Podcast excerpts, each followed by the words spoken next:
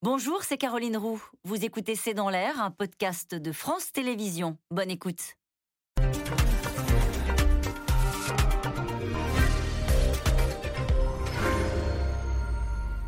Bonsoir à toutes et à tous. Fin du masque obligatoire en extérieur ainsi que du, télétravail obligatoire. Réouverture des discothèques. Jean Castex a annoncé hier soir l'allègement du protocole sanitaire et ce alors que, paradoxe, les contaminations continuent d'exploser en France avec plus de 400 000 infections à Omicron par jour. Autre paradoxe, au moment même où le gouvernement allège le protocole sanitaire, le passe vaccinal, lui, va entrer en application lundi, interdisant aux non-vaccinés de prendre le TGV ou d'aller au restaurant. Question, quelle est la stratégie du gouvernement en matière de lutte contre le Covid? Est-elle purement sanitaire, politique? Comment les Français jugent-ils cette stratégie? Que font nos voisins? Peut-on espérer la fin de cette épidémie pour bientôt alors qu'on annonce déjà l'arrivée d'un nouveau variant au Danemark? C'est le sujet de cette émission de ce C'est dans l'air intitulée ce soir Covid, pourquoi le gouvernement dessert les taux? Pour répondre à vos questions, nous avons le plaisir d'accueillir Vincent Maréchal. Vous êtes professeur de virologie à Sorbonne Université, directeur euh, du groupe d'intérêt scientifique Aubépine, dont fait partie l'Observatoire épidémiologique des eaux usées. Nathalie Moret, vous êtes journaliste politique pour le groupe de presse régional EBRA. Ève Roger, directrice adjointe de la rédaction du Parisien aujourd'hui en France, qui titre aujourd'hui Allègement des restrictions, sortie de crise en vue. Professeur Bertrand Guidé, vous êtes chef du service de médecine intensive réanimation à l'hôpital Saint-Antoine à Paris et membre de l'Académie de médecine. Et enfin, en direct de Genève, avec nous ce soir, Antoine Flao, vous êtes épidémiologiste, directeur de l'Institut de santé globale de l'Université de Genève et auteur de Covid.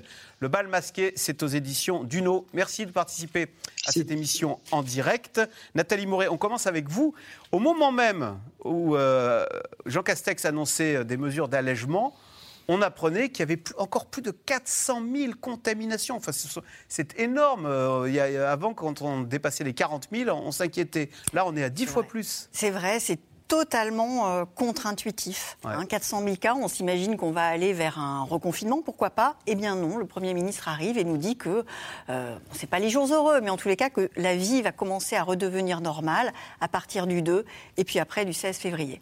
Pourquoi cette décision qui paraît si euh, contre-intuitive Pour deux raisons. La première, c'est celle qu'a expliqué euh, le Premier ministre hier, et vous en parlerez aussi, c'est parce que le variant Delta qui est si difficile hein, pour, et qui, fait en sorte que euh, les hôpitaux sont encombrés, le variant Delta est en chute libre, et que le variant Omicron, euh, qui lui se répand très très largement, euh, est moins dangereux. En tous les cas, il arrive, il dégénère moins vers des, vers des formes graves. donc ça, c'est les raisons sanitaires. Et puis, c'est vrai qu'il y a une raison plus politique, psychologique et politique. C'est-à-dire que là, on arrive à presque l'anniversaire de deux ans de, la pandémie, euh, les Français ont fait tout bien. Ils ont coché toutes les cases. Ils se sont, euh, euh, ils se sont enfermés quand il fallait être enfermés. Ils ont fait du télétravail quand il fallait télétravailler.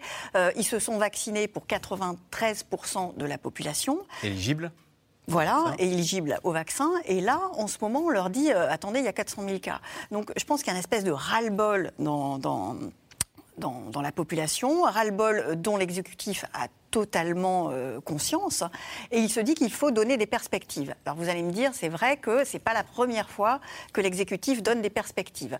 Sauf que là, on arrive à un moment où on est à 80 jours à peu près de l'élection présidentielle. Et là, j'allais dire qu'il y a un vrai tunnel où il est important d'en sortir. C'est important d'en sortir, c'est important de, parler d'autre chose que de Omicron, c'est important pour le président de la République, c'est important pour toutes les oppositions, euh, c'est important qu'on parle d'autre chose que euh, de, ce, de, ce virus qui est en train de nous bouffer la vie. C'est même, j'allais dire, une question démocratique.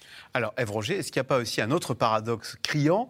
Hier, on, a, on, annonce un calendrier de restrictions, hein, des, d'allègement, de retour à la vie normale. Et boum, balaboum, on annonce au même moment que lundi prochain entre en action le pass vaccinal, comme si on appuyait sur le frein et l'accélérateur au même moment.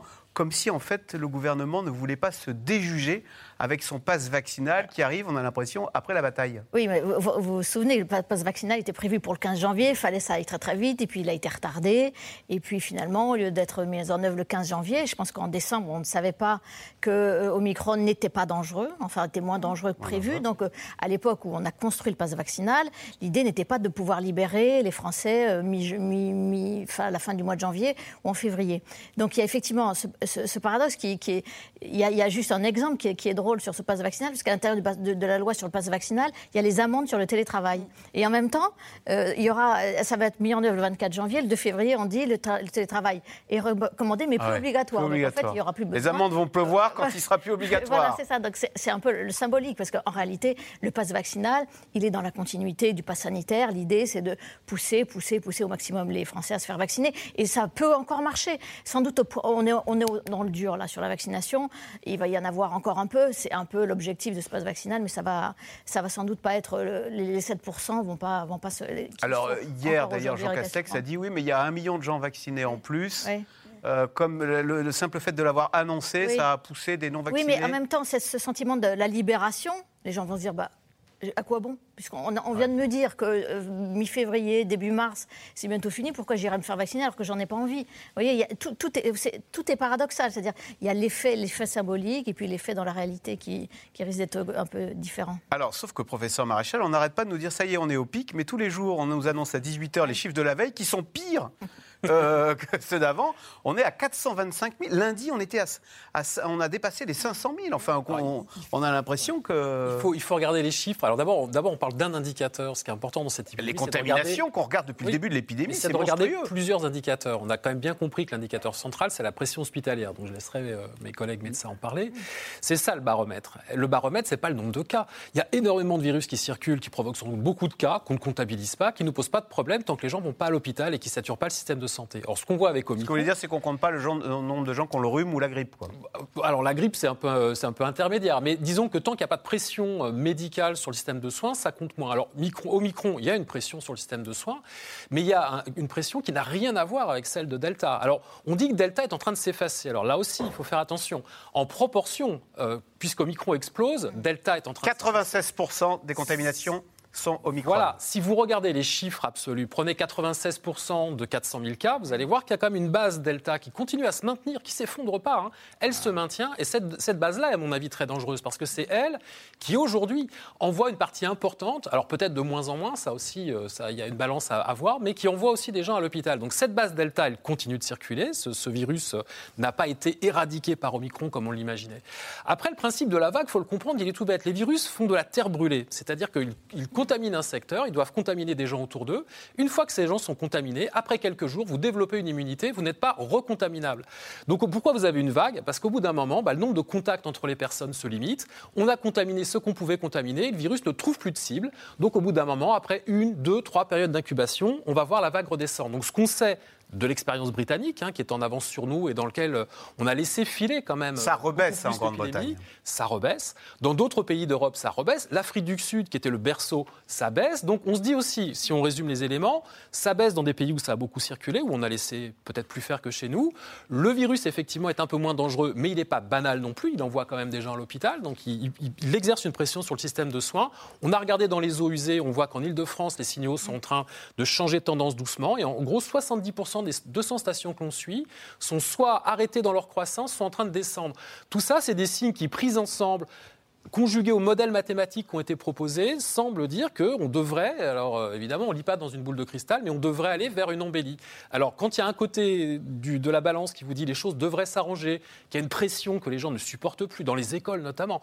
J'ai un gamin, je le racontais l'autre jour, un gamin de 5 ans qui me dit j'ai le nez qui est plus propre que les oreilles, parce qu'on passe son temps à lui mettre un coton-tige dans le nez. Donc il y a, une lassitude, y compris des plus jeunes, qui fait qu'effectivement il faut desserrer doucement. Y a trois mois des élections, ben, on comprend que la balance elle a été euh, déplacée du côté du, du soulagement de la population. Alors, professeur Guidé, on a compris que le bon indicateur, ce, ne sont, ce n'est plus les contaminations, c'est les admissions à l'hôpital. Si on prend les chiffres nationaux, ça baisse, moins 14%. Euh, je ne sais pas si c'est le cas d'ailleurs à l'hôpital Saint-Antoine. Euh, non, non, alors donc à l'hôpital, il y a l'hospitalisation traditionnelle et puis il y a les soins critiques réanimation.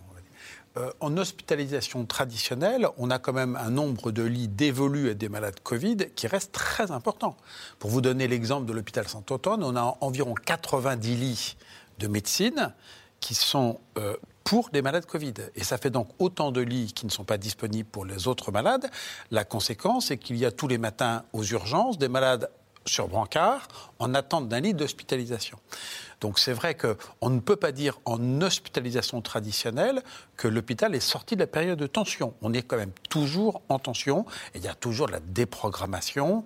Donc il faut absolument pouvoir lever cette, pression sur l'hôpital, ce qui plaide pour des mesures de levée des restrictions progressive euh, et, pas d'un seul coup. Donc l'idée de le faire en deux temps, euh, début février puis le 16 février, moi ça me paraît euh, assez intelligent. Alors sur la réanimation, on est à peu près étal depuis, on je dirais, une dizaine de jours, mais on est étal à, des chiffres encore très, très élevés.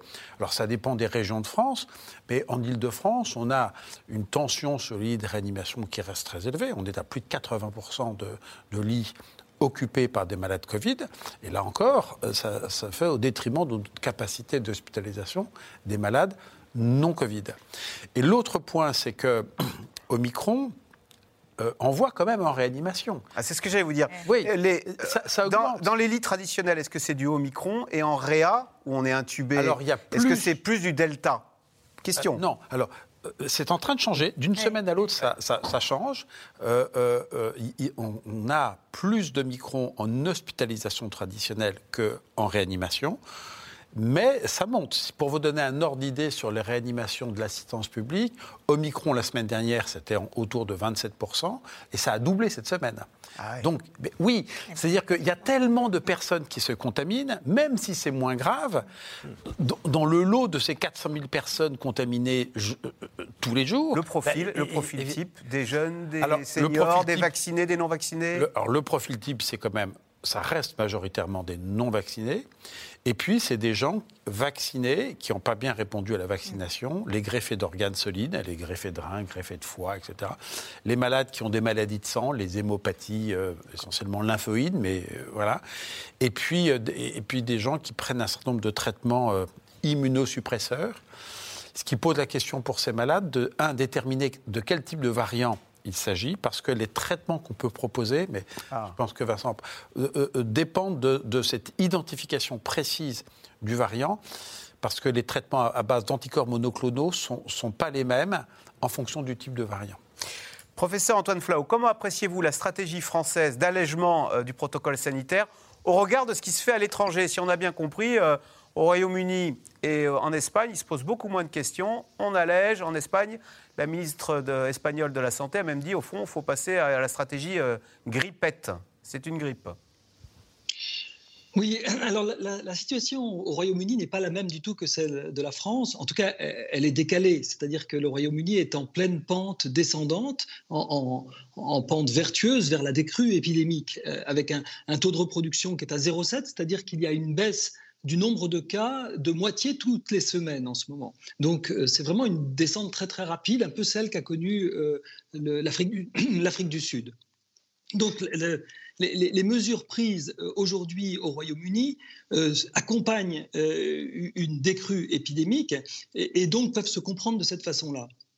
En France, les mesures actuellement sont prises un petit peu comme le Royaume-Uni avait pris des mesures l'été dernier. Si vous vous souvenez, euh, le 19 juillet, lorsque la France d'ailleurs instaurait son passe euh, sanitaire, le Royaume-Uni levait toutes les restrictions, alors qu'ils étaient aussi en euh, montée d'une vague qui était déjà, déjà une vague delta à cette époque.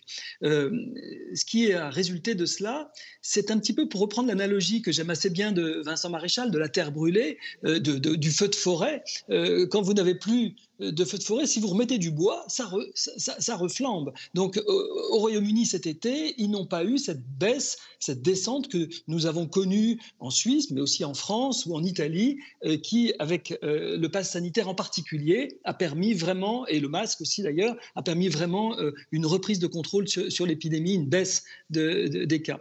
Donc là, je ne sais pas ce qui se passera en France, mais ce que l'on peut dire, c'est qu'on n'est pas encore dans cette décrue épidémique. Donc prendre, alors comme l'a dit Bertrand Guidet, il s'agit de mesures qui sont annoncées pour le mois de, février.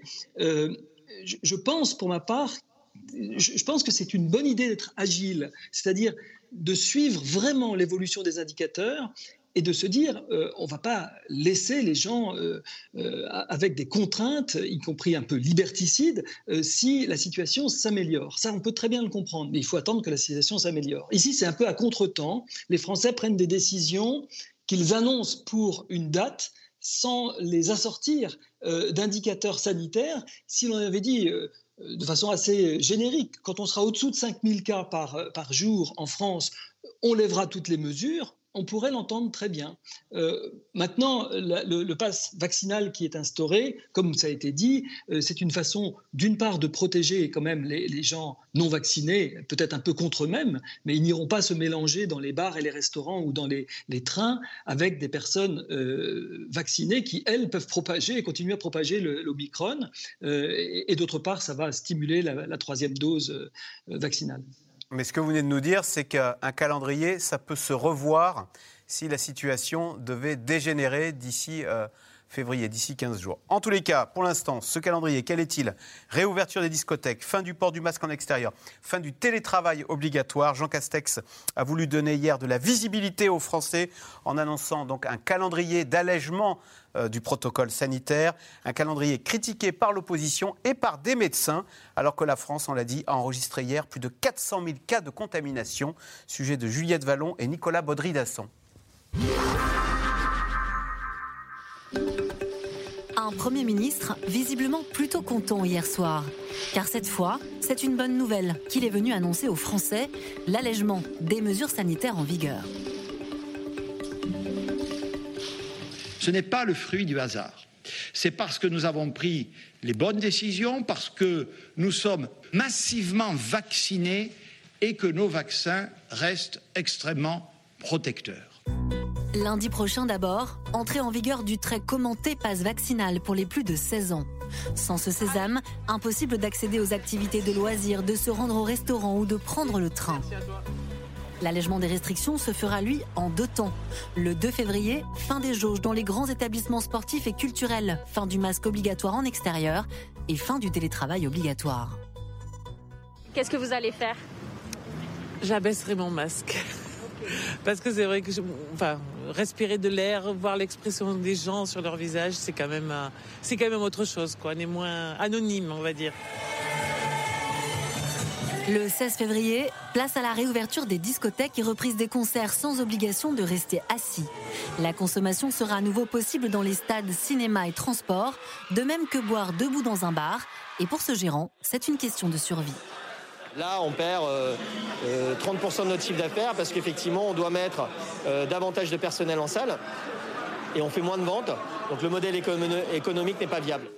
Sauf que mettre fin aux restrictions d'ici quelques jours, ce n'est pas forcément une bonne nouvelle pour certains médecins, alors que la France dépasse encore les 400 000 cas quotidiens de contamination. Là, je pense que c'est un peu le calendrier de l'avance, c'est-à-dire qu'on ouvre des portes, on ne sait pas ce qu'il y a derrière. Omicron nous a fait comprendre que euh, à partir d'un moment où vous avez des circulations euh, virales aussi intenses que l'on voit justement dans la tranche 0-19 euh, ans ou donc chez les trentenaires, vous avez la place pour un variant d'échappement.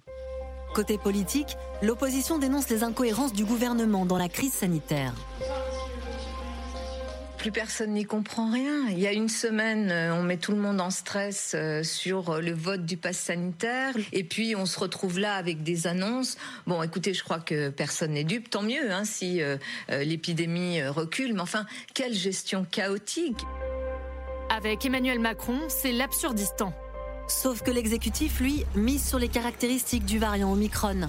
Ultra contaminant mais moins dangereux avec un effet, semble-t-il, plus limité sur les hospitalisations. D'ailleurs, toute l'Europe se questionne. Faut-il changer de stratégie sanitaire? Plusieurs responsables politiques, dont le chef du gouvernement espagnol, évoquent cette hypothèse. Je crois que c'est important que nous évaluions l'évolution de la Covid-19 en une maladie endémique au lieu d'une pandémie comme nous le vivons maintenant. De una pandemia, que es lo que hemos vivido hasta ahora. Un pays se positionne déjà dans ce sens, le Royaume-Uni. Avec une baisse de 40% du nombre de nouveaux cas quotidiens, le Premier ministre Boris Johnson a annoncé avant-hier la suppression du pass sanitaire pour jeudi prochain. Les dernières données d'aujourd'hui montrent clairement que les niveaux d'infection sont en baisse en Angleterre. Et bien qu'il y ait certains endroits où les cas sont susceptibles de continuer à augmenter, y compris dans nos écoles primaires, nos scientifiques pensent qu'il est probable que la vague Omicron est maintenant culminée à l'échelle nationale. Le Royaume-Uni qui annonce également prévoir pour le mois de mars la fin de l'isolement total pour les cas positifs.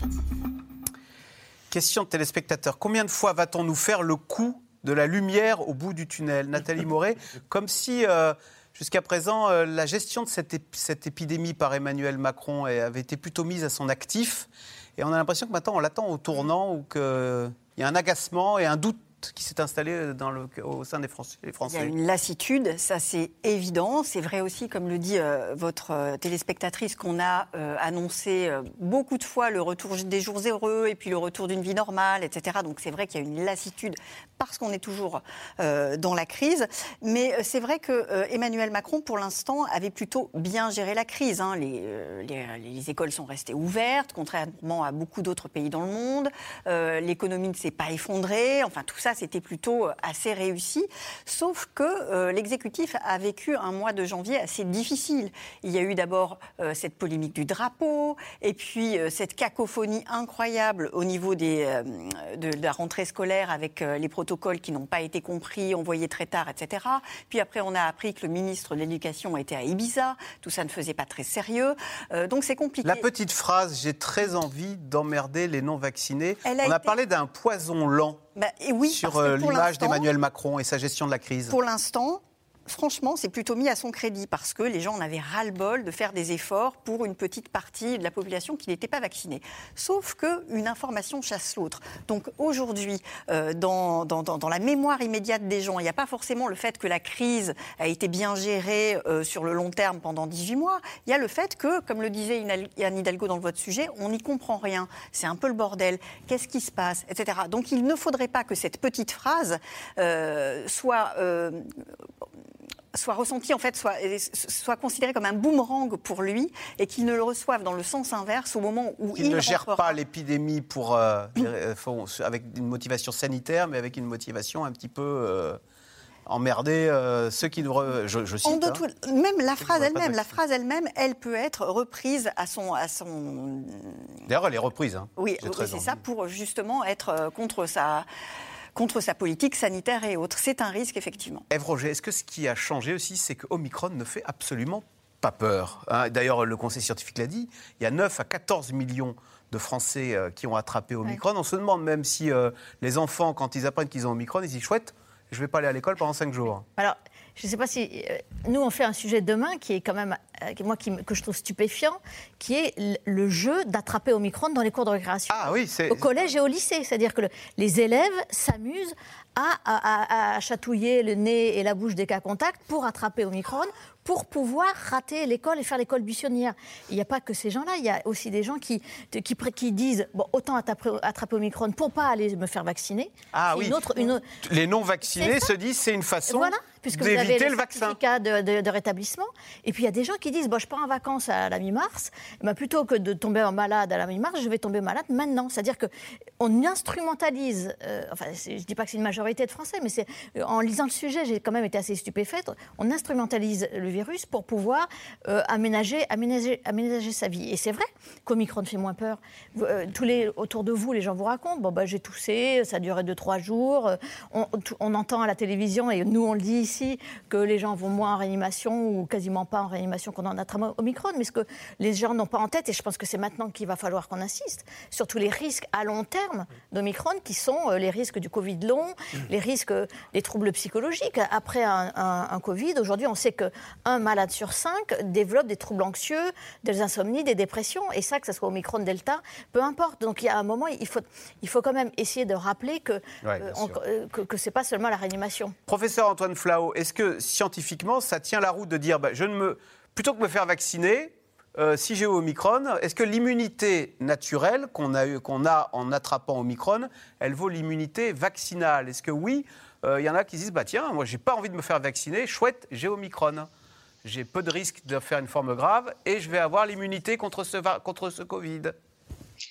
Alors, euh, monsieur de Tarlet, ce serait comme si je vous demandais en retour est-ce que vous aimez jouer à la roulette russe? Euh, Il y a un côté roulette russe avec euh, l'Omicron. Euh, C'est-à-dire que, bien sûr, dans l'immense majorité des cas, attraper Omicron, quand on est en bonne santé et qu'on n'a pas de facteur de risque, ça va bien se passer. Mais si ça se passe mal, D'abord, se passer mal peut se passer à différents niveaux. La première chose, c'est que euh, si jamais vous devez aller à l'hôpital et aller en soins intensifs, Bertrand Guidet pourra nous raconter, mais c'est vraiment pas ce qu'on a envie de souhaiter à son meilleur ami. hein.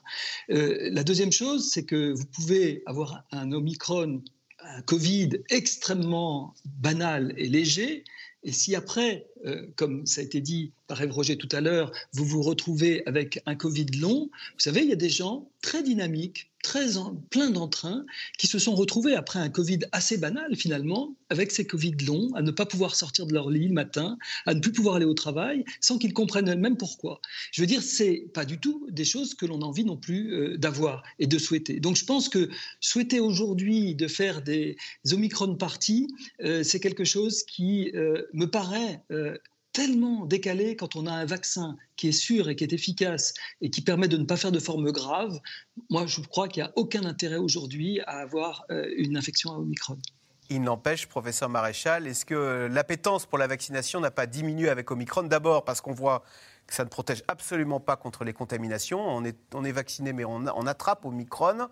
Et s'est installé, alors à tort ou à raison, mais à tort, l'idée que Omicron, vous avez quand même, contrairement à Delta, peu de chances de terminer intubé C'est l'hôpital. toujours le problème. Quand vous avez un vaccin, euh, vous avez toujours l'impression que du coup, il ne se passe rien. C'est un peu ce qui se passe avec Omicron, c'est-à-dire qu'on a quand même une couverture vaccinale qui est très étendue.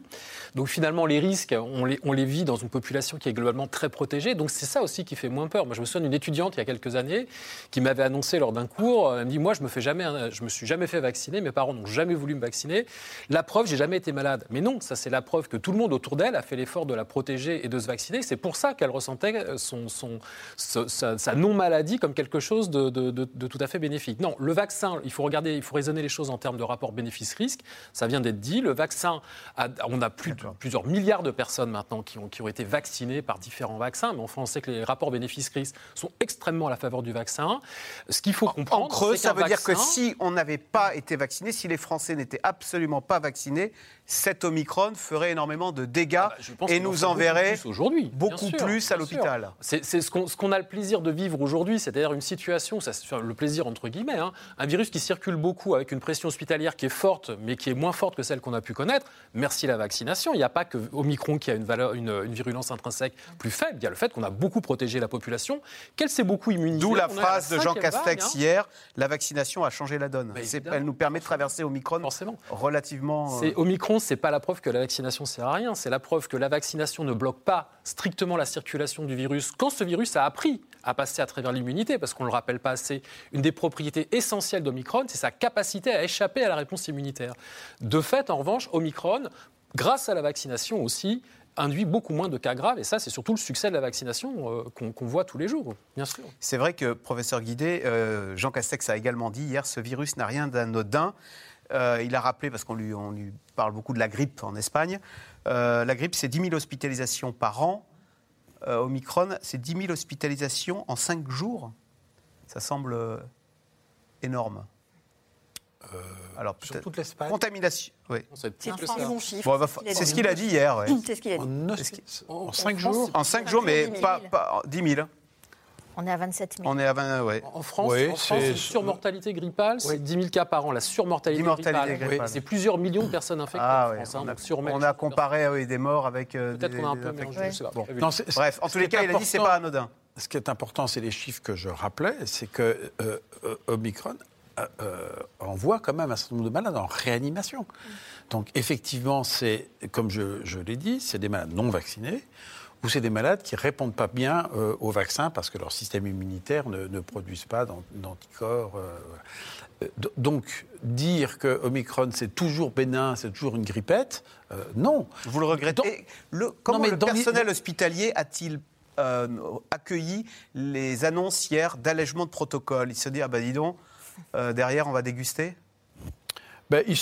Alors, on me pose la question jusqu'à quand. Euh, moi, j'ai ouvert quand même 1000 lits supplémentaires hein, avec des difficultés. Euh, donc, euh, on a, on a un capacitaire qui a été augmenté pour faire face à, la demande. Et donc, derrière, c'est du personnel, c'est une ligne de garde supplémentaire. Enfin, c'est un énorme effort. Et donc, en, tant que citoyen, ben, les gens ont envie de revivre, etc. En tant que professionnel de santé, ils aimeraient bien voir le, le, bout du tunnel. Donc, moi, le message, c'est écoutez, je ne sais pas, on en tout cas, on va rester avec ces capacités supplémentaires au moins jusqu'au 15 février. Et puis on verra. Si, euh, euh, la pression baisse, ben on fermera ces lits supplémentaires euh, plus, plus précocement. Mais le personnel hospitalier. La, pression hospitalière, elle, reste quand même. Hein. alors, euh, ok, ça ne continue plus à monter, mais il mais, euh, euh, y a quand même pratiquement 4000 malades hospitalisés en réanimation en France. On rappelle que le capacitaire de réanimation en, état normal, c'est de l'ordre de 5500.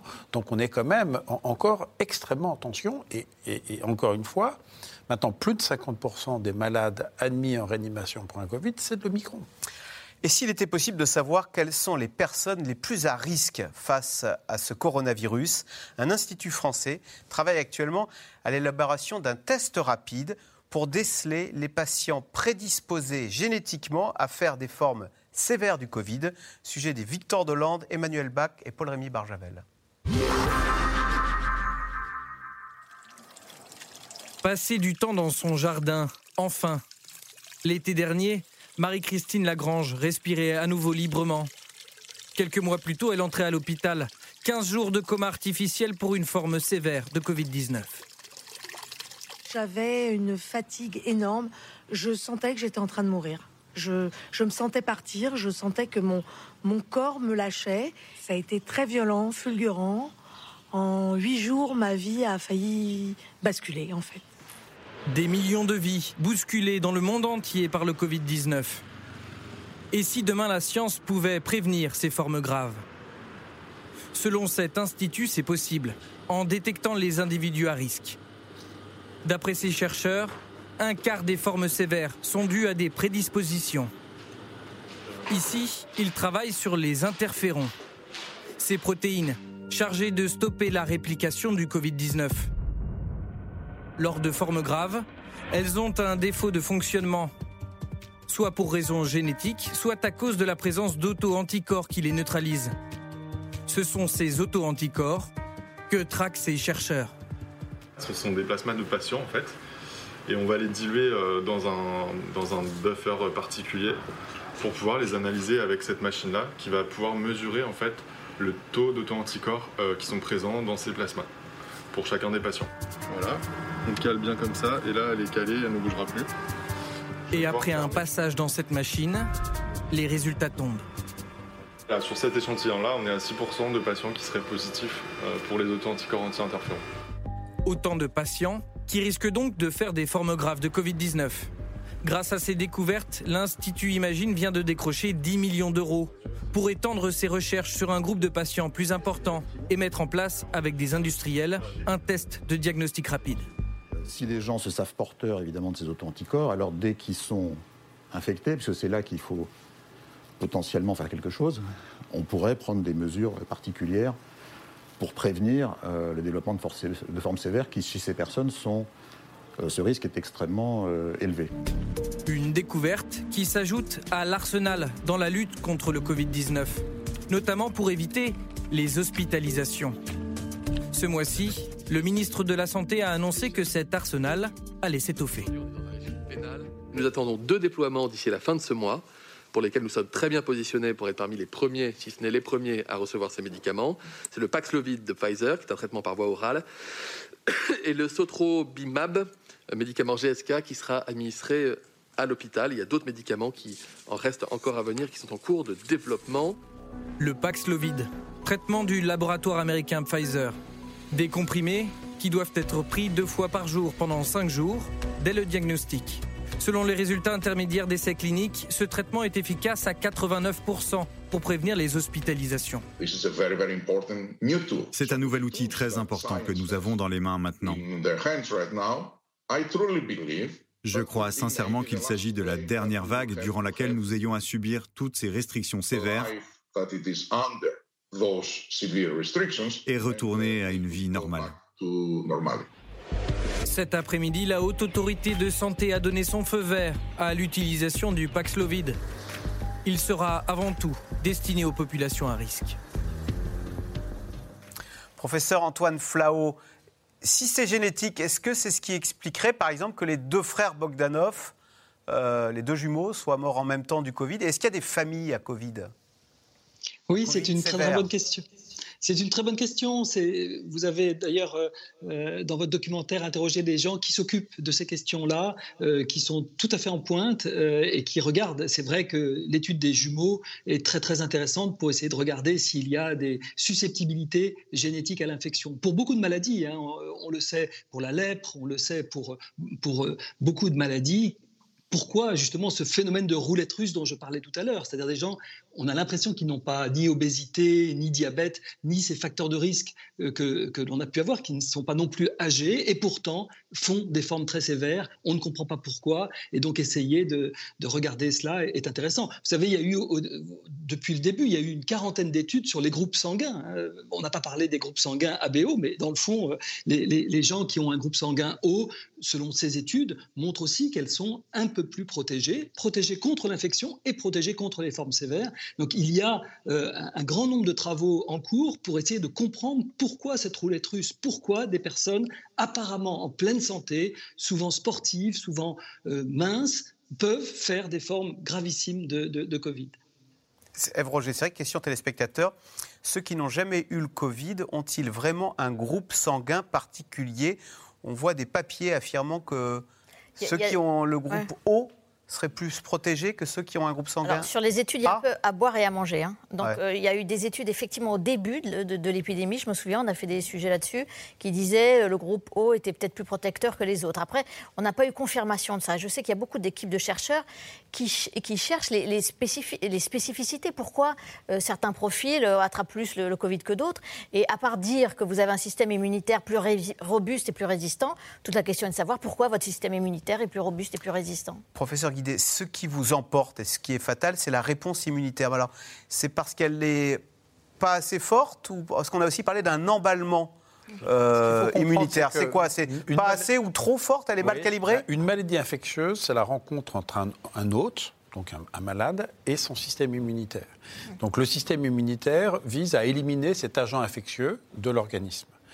Donc le système immunitaire peut dysfonctionner soit parce qu'il répond pas assez, et donc euh, l'agent infectieux, le virus en l'occurrence, reste. Euh, et, on a effectivement des malades immunodéprimés pour lesquels euh, le virus qui normalement s'élimine en une dizaine de jours peuvent, peut rester pendant plus d'un mois, deux mois, etc. Et à l'inverse, il y a des malades qui font une réponse excessive, donc une réponse euh, immuno-inflammatoire excessive. On a parlé de l'orage cytokinique, donc euh, ces cellules du système immunitaire qui produisent des, substances qui vont euh, donner des, atteintes pulmonaires, etc. Et donc c'est vrai que ce qui est intéressant, c'est d'avoir une espèce de photographie de la réponse du malade, parce qu'un malade n'est pas égal à un autre malade. Certains malades peuvent bénéficier d'un traitement qui vont renforcer leur immunité, de l'interféron, par exemple, dans la lignée de ce qui est proposé par l'Institut euh, Imagine. Et à l'inverse, on donne chez certains malades, en particulier en réanimation, des anticorps dirigés contre des cytokines inflammatoires c'est euh, l'interleukine 6, donc des anticorps. Pour réduire la réponse Pour réduire la réponse. Et donc ça, vous avez deux. en fait, vous avez sur les lits, sur les lits, vous avez des malades Covid qui ont des Exactement. mots opposés, si j'avais. Exactement. Et donc, euh, euh, ce qui est très intéressant, c'est de pouvoir avec un, test à réponse rapide, parce que si on a la réponse 15 jours après, ça pas. C'est pratiquement au lit du malade d'avoir une espèce de photographie de l'état de la réponse du malade et savoir s'il est plutôt sur le versant, on va dire, anti-inflammatoire ou très pro-inflammatoire. Évidemment, les traitements ne sont pas les mêmes. Professeur Maréchal, est-ce qu'on sait pourquoi le Omicron est moins euh, létal que le Delta? Et est-ce qu'il faut se méfier? Alors, on nous parle maintenant de l'arrivée. Parce que ça baisse en Espagne et au Royaume-Uni, on l'a dit, mais il y a un pays où ça ne baisse pas, euh, la contamination, c'est au Danemark. Et au Danemark, on a identifié alors un sous-variant de Omicron, vous me dites si, je dis des bêtises, qui s'appelle le BA2. Voilà, un enfant, un enfant d'Omicron. Voilà, un enfant d'Omicron. Alors, alors on va prendre dans deux temps. La, première question, c'est celle de la gravité euh, des signes. Globalement, euh, en fait, on, a, une maladie, on peut juste le rappeler, qui est une maladie en deux phases quand même. Hein. Il y a une phase durant les premiers jours dans laquelle la maladie est virale, c'est-à-dire que c'est vraiment le virus qui rencontre l'organisme. Et euh, ce qu'on voit, c'est une réaction immédiate à la présence du virus, c'est de la fièvre, c'est tout ce qu'on appelle ce qui relève de l'inflammation, de la réponse innée, qui est la première réponse qu'oppose l'organisme. Alors, dans le premier temps, c'est vrai qu'on va cibler le virus, c'est-à-dire que les premiers traitements, on a parlé tout à l'heure du Paxlovid, l'objectif, c'est de bloquer la réplication du virus parce que le virus va agir comme une allumette en face d'un tonneau de poudre. Donc on va essayer de souffler sur l'allumette dès le départ. Et puis il arrive qu'on souffle trop tard ou qu'on ne sait pas pourquoi l'allumette va rencontrer la mèche. Et là, on rentre dans la deuxième phase de la maladie. Alors on avait l'habitude de dire aux alentours de 10 jours, mais ça change, on s'en aperçoit, ça change un petit peu en fonction des. des 10 jours, c'était le moment critique. En tout cas, celui que tout le monde surveillait parce qu'on savait que certains patients bah, se rétablissaient et puis bah, d'autres, malheureusement, euh, voyaient leur, leur, état évoluer. Et là, on peut donner tous les antiviraux de la Terre chez des gens, en tout cas immunocompétents. Les immunodéprimés, c'est un petit peu différent. Mais chez les gens immunocompétents, on peut donner l'antiviral qu'on veut. Le virus n'est plus responsable du problème. Et là, comme vous venez de le dire, on va agir avec des anti-inflammatoires, des, des, molécules qui vont calmer, qui vont empêcher d'entrer dans cette phase critique. Alors évidemment, la grande question, il y a deux grandes questions en fait. C'est pourquoi on, s'infecte et pourquoi on sent qu'il y a une inégalité même vis-à-vis de l'infection? Alors là, il faut être prudent. Il y a des gens qu'on croise, ils disent Moi, j'ai jamais attrapé la Covid. Alors là, je suis. En fait, on n'en sait rien parce que, quand même, il faut rappeler qu'une infection sur deux est non symptomatique. Donc, si vous voulez savoir quel est votre rapport au virus, bah, vous faites une, ce qu'on appelle une sérologie, c'est-à-dire que vous allez rechercher dans, votre, dans le sang de la personne justement la présence d'une mémoire immunitaire contre une rencontre passée. Ce qu'on peut faire d'ailleurs avant de se faire vacciner, par exemple.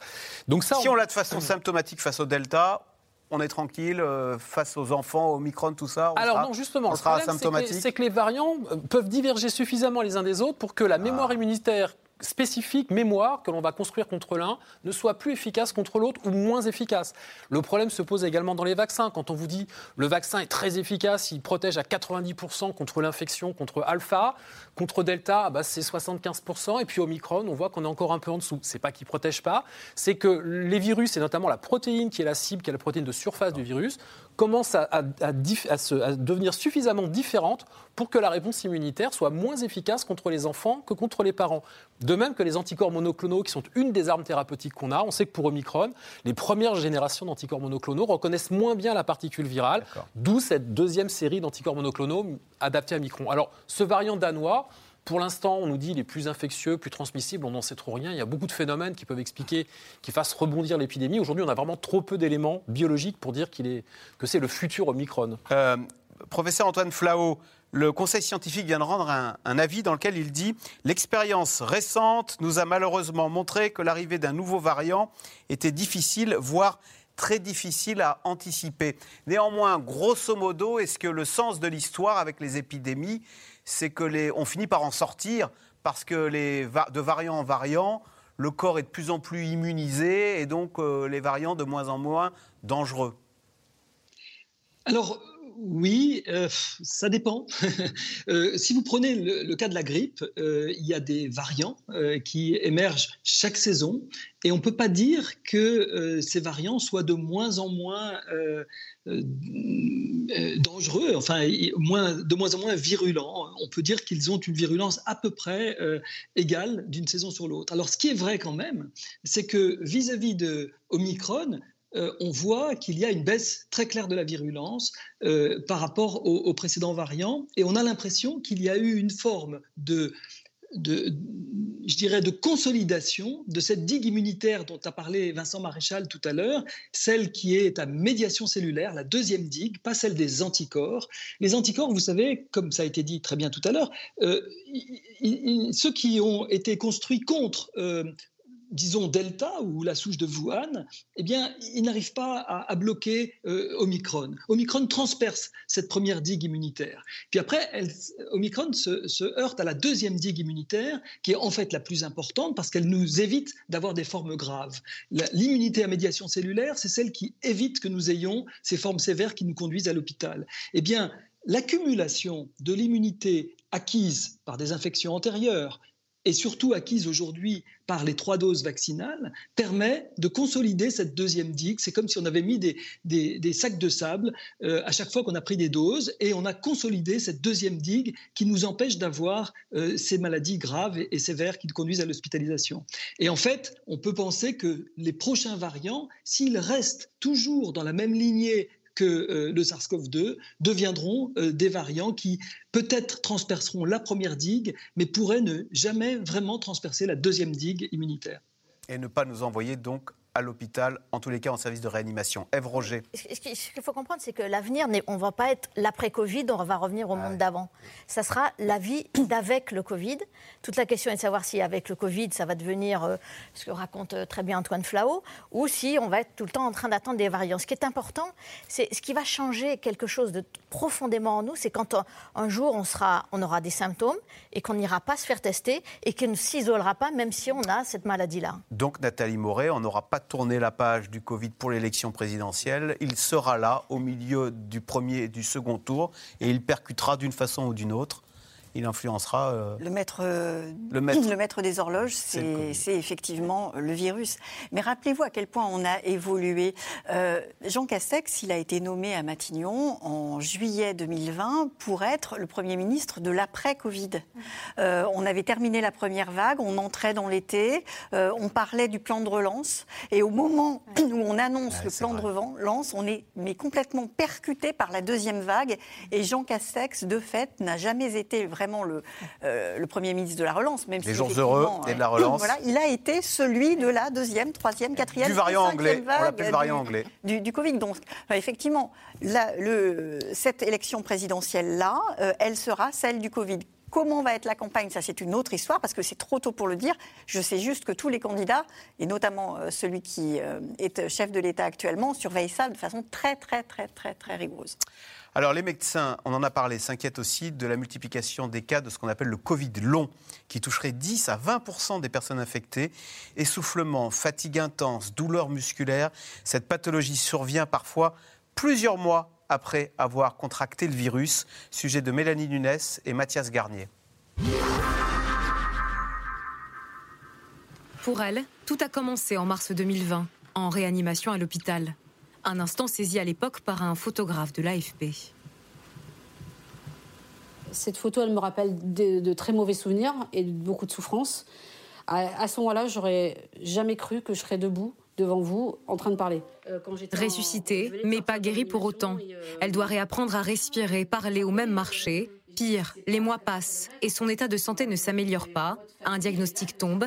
À 52 ans, elle souffre d'un Covid long.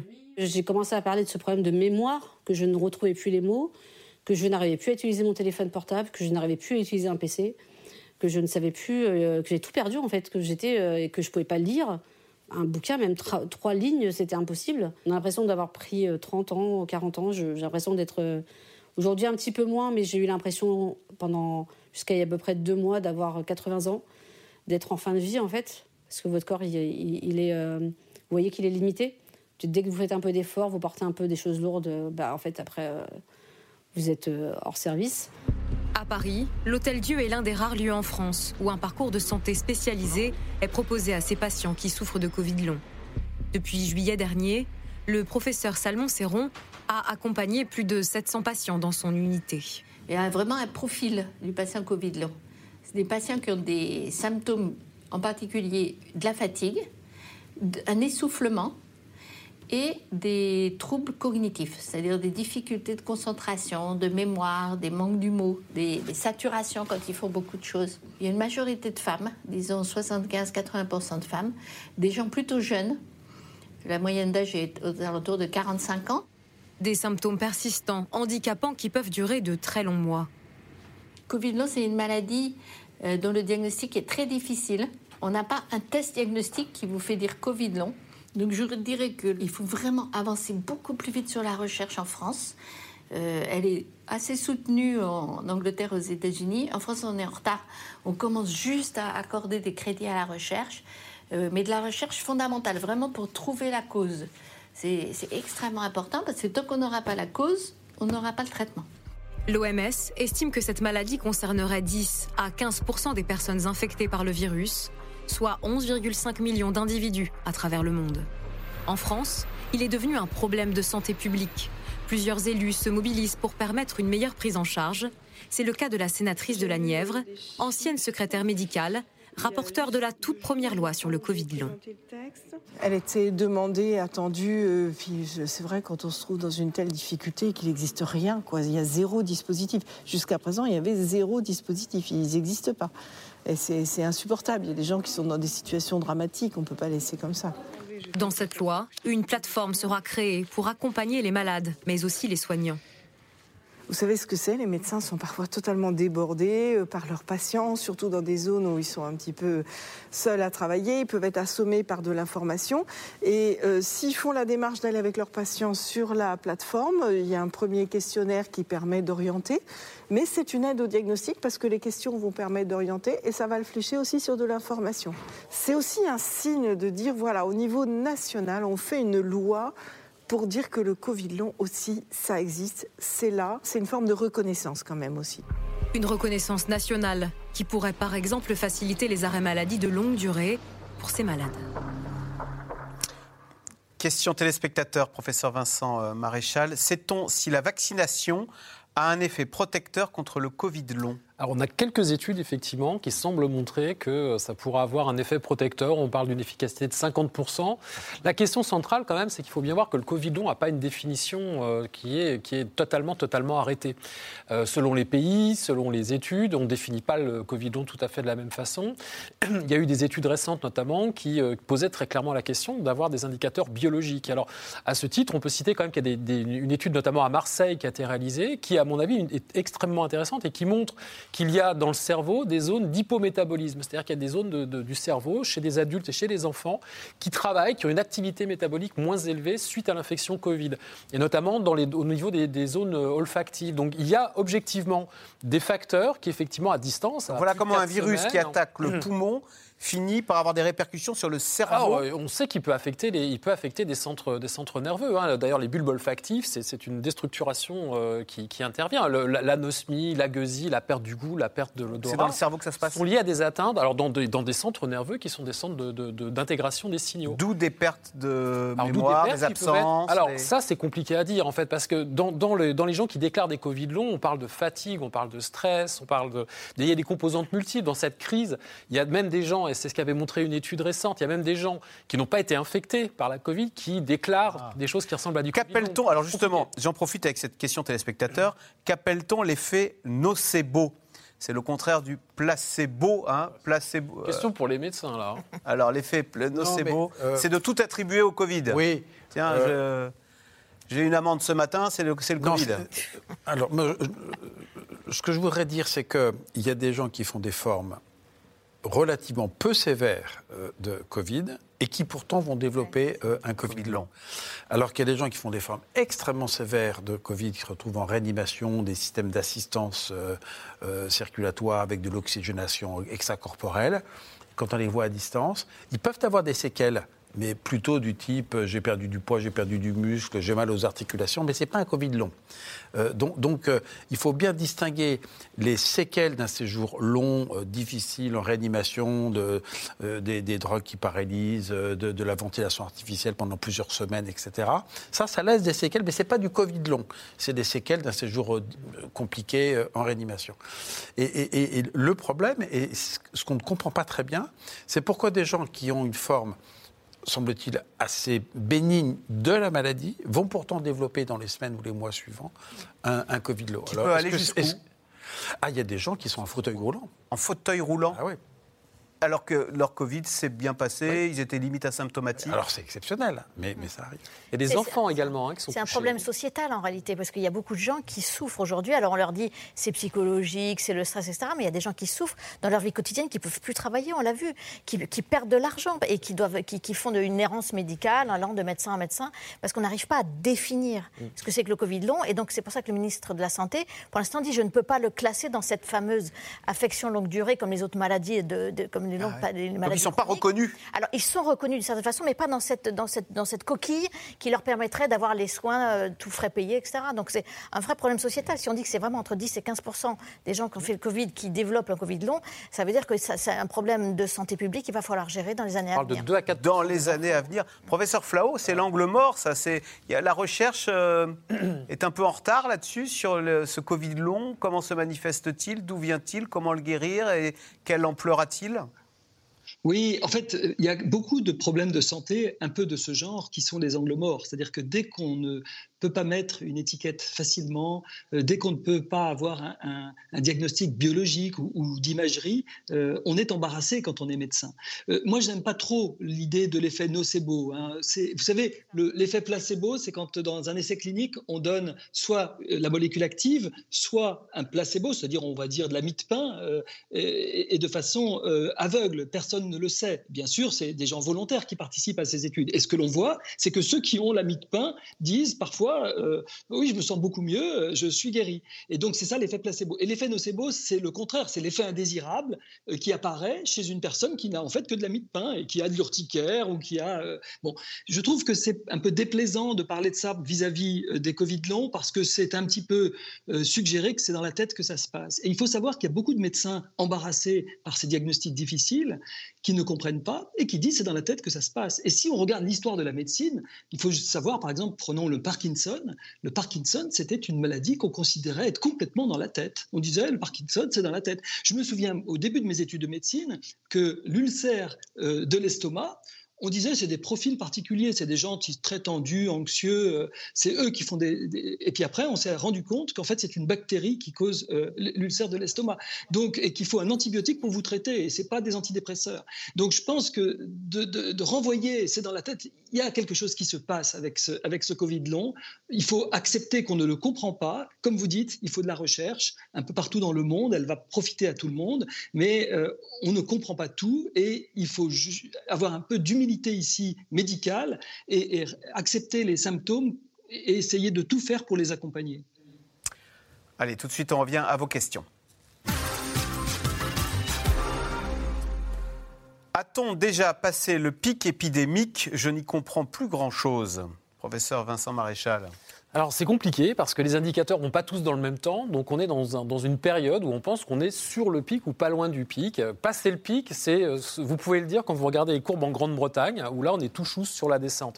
On n'est pas là aujourd'hui, hein, on est sur la pointe. Alors est-ce qu'on est de l'autre côté de la pointe, etc. Ça commence à devenir compliqué. Tous les jours, à 10 000 cas après, on dit ah bah tiens ça monte, ça diminue. On voit la courbe au Royaume-Uni, là. Voilà, exactement. Au Royaume-Uni, vous voyez que la question ne se pose pas vraiment. Euh, Aujourd'hui, quand on regarde, selon les indicateurs que l'on regarde, bah, on voit qu'on est sur une zone de bascule potentielle. Nathalie Moret, le sujet Covid et le variant Omicron n'effacent-ils pas les autres thèmes politiques de la campagne ainsi que le bilan d'Emmanuel Macron?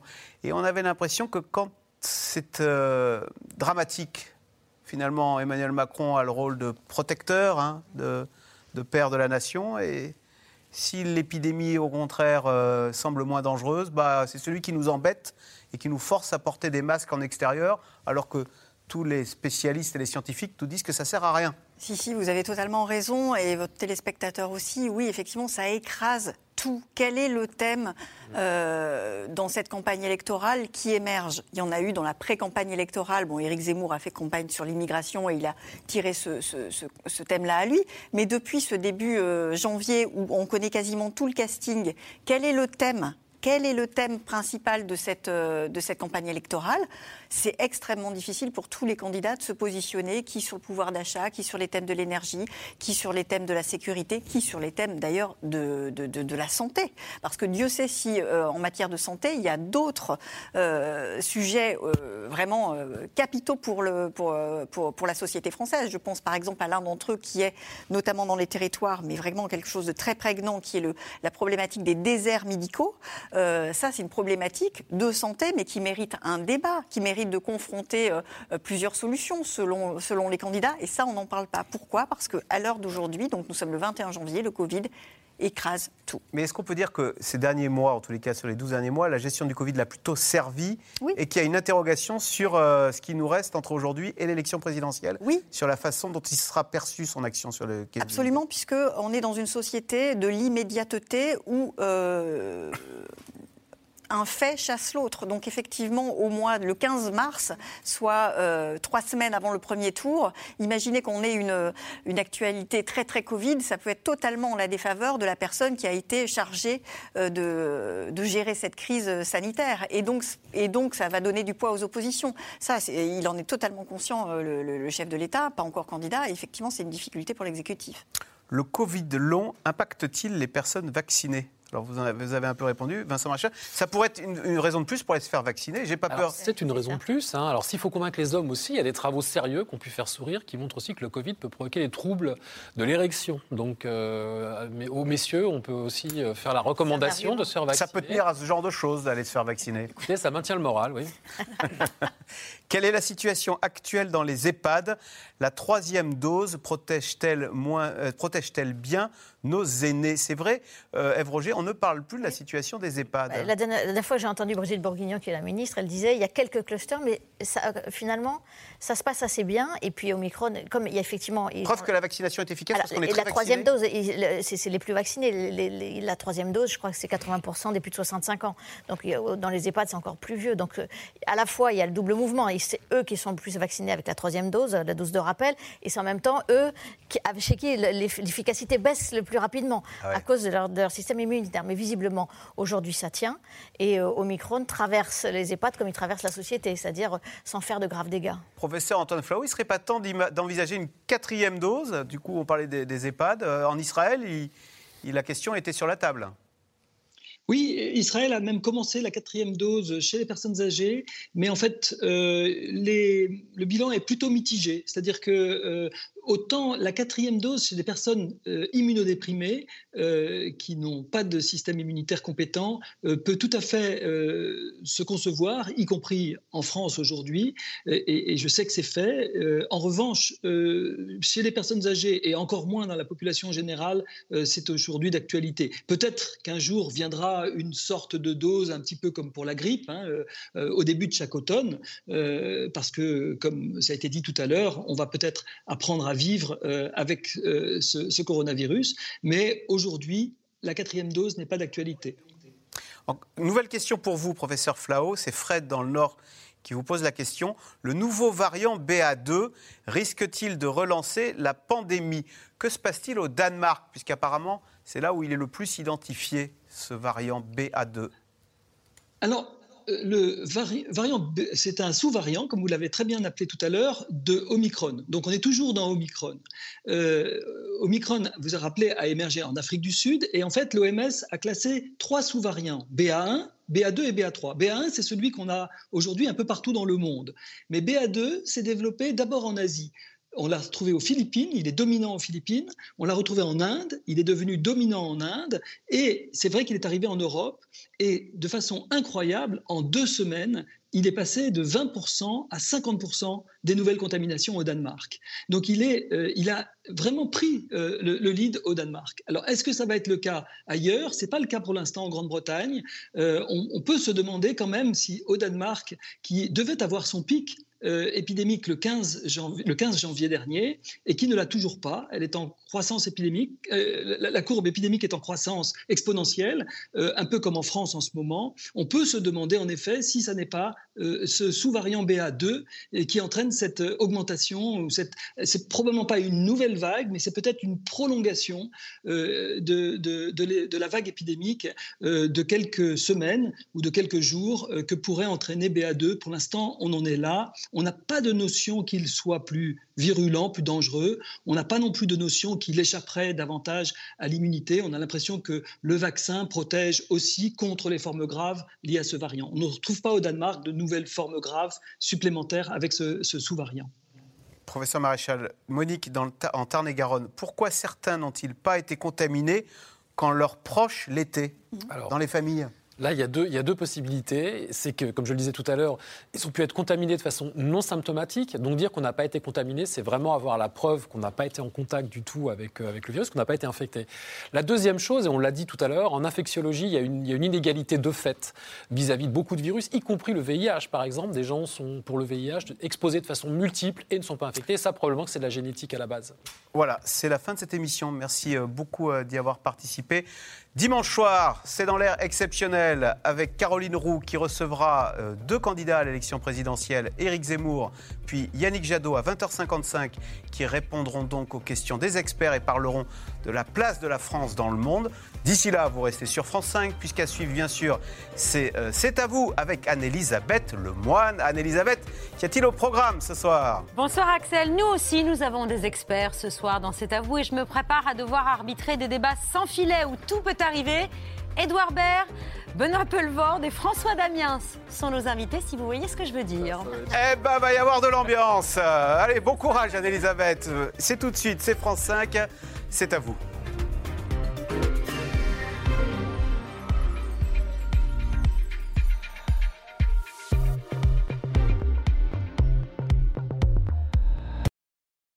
C'était C'est dans l'air, un podcast de France Télévisions. Alors s'il vous a plu, n'hésitez pas à vous abonner. Vous pouvez également retrouver les replays de C'est dans l'air en vidéo sur France.tv.